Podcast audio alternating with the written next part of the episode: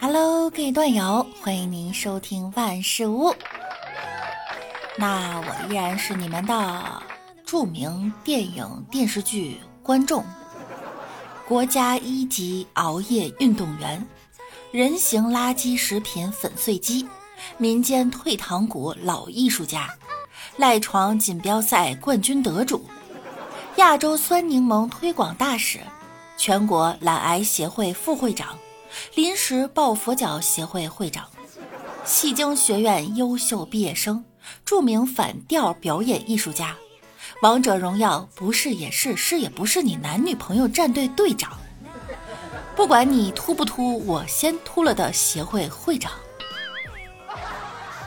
就是我小六六。周末你愉快哈。对，应该是嘴瓢协会的会长又差了一条，怎么一开始就瓢呢？早上看了一条新闻哈，我国呢有超两点五亿人脱发，那今天你秃了吗？据说啊，小时候剪头发的需要打薄的那批人，现在呀已经秃了。据调查显示，我国有超二点五亿人脱发，也就是说，平均每六人当中就有一人饱受脱发的困扰，且二十六岁到三十岁就是脱发的高发年龄段。最近发现我有一些脱发，于是呢就问老妈：“妈，您说我这脱发用去医院查一下吗？”我妈安慰道：“嗨。”不用，你爸年轻的时候呀也这样，掉段时间呀就不会掉了。我看了一眼我爸的光头，发现我妈说的好有道理。之前还说过，二十岁的时候一定要把自己掉了的头发攒起来，这样三十岁的时候可以续上。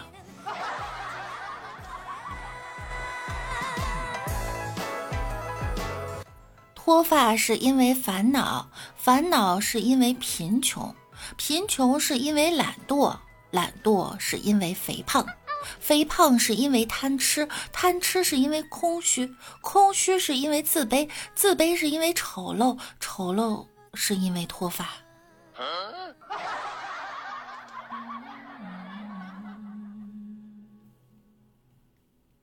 很多朋友脱发以后问我怎么办。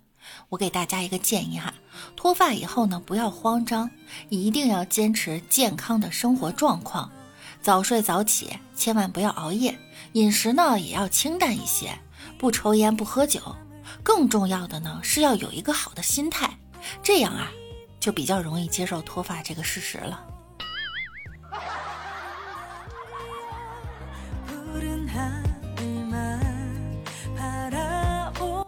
最近李大脚早上起床，看到枕头上有不少头发，于是上网查一下怎样能治疗脱发。老婆看到了说：“你应该先查一下怎样治疗打呼噜。”李大脚说：“打呼噜和脱发有关系吗？你不打呼噜吵着我，我揪你头发干嘛？”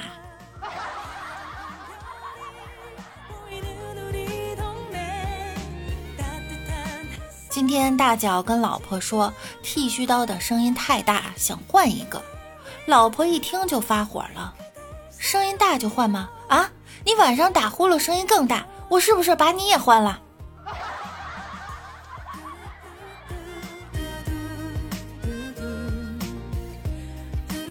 某日参加朋友婚宴，浪漫的婚礼音乐之后呢，主持人开始煽情了。请问新娘为什么选择他作为你的丈夫？新娘平静了一下激动的心情，面带羞涩地说：“就他睡觉不打呼噜。”全场一片寂静啊！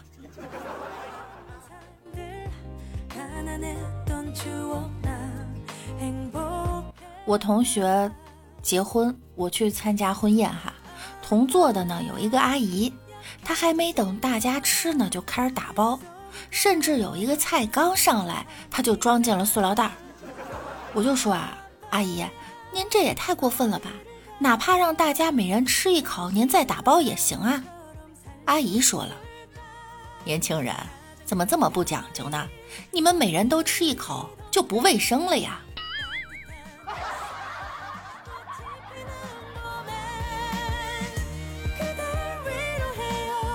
以前上学的时候啊，经常吃饭呢打包回宿舍吃。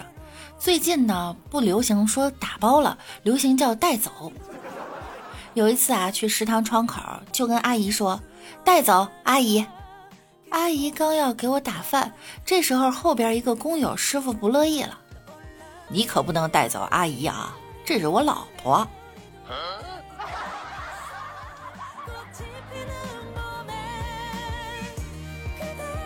给同事介绍了一个对象，第二天他一来公司，愤怒的就对我大吼：“什么朋友？你给我介绍的是什么玩意儿啊？”我一脸无辜的问：“咋了？不合心意吗？”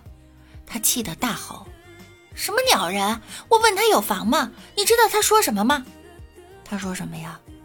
已经开好了，走吧。”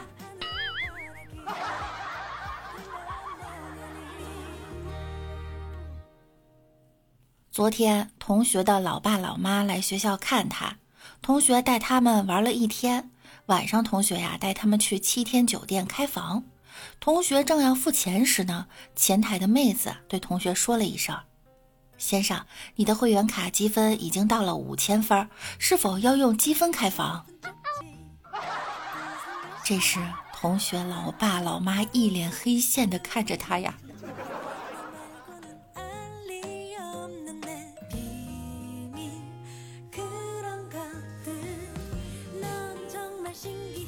一个哥们儿和女同事出差，晚上呀住酒店。女同事红着脸说：“ 要不然就开一间房吧。”哥们儿一听就不高兴了：“公费出差的还不知道享受一下，给公司省什么钱？再说两个人睡一张床多挤呀！”服务员开两间。开完以后，哥们儿看着一百六十斤女同事的背影，捏了一把冷汗。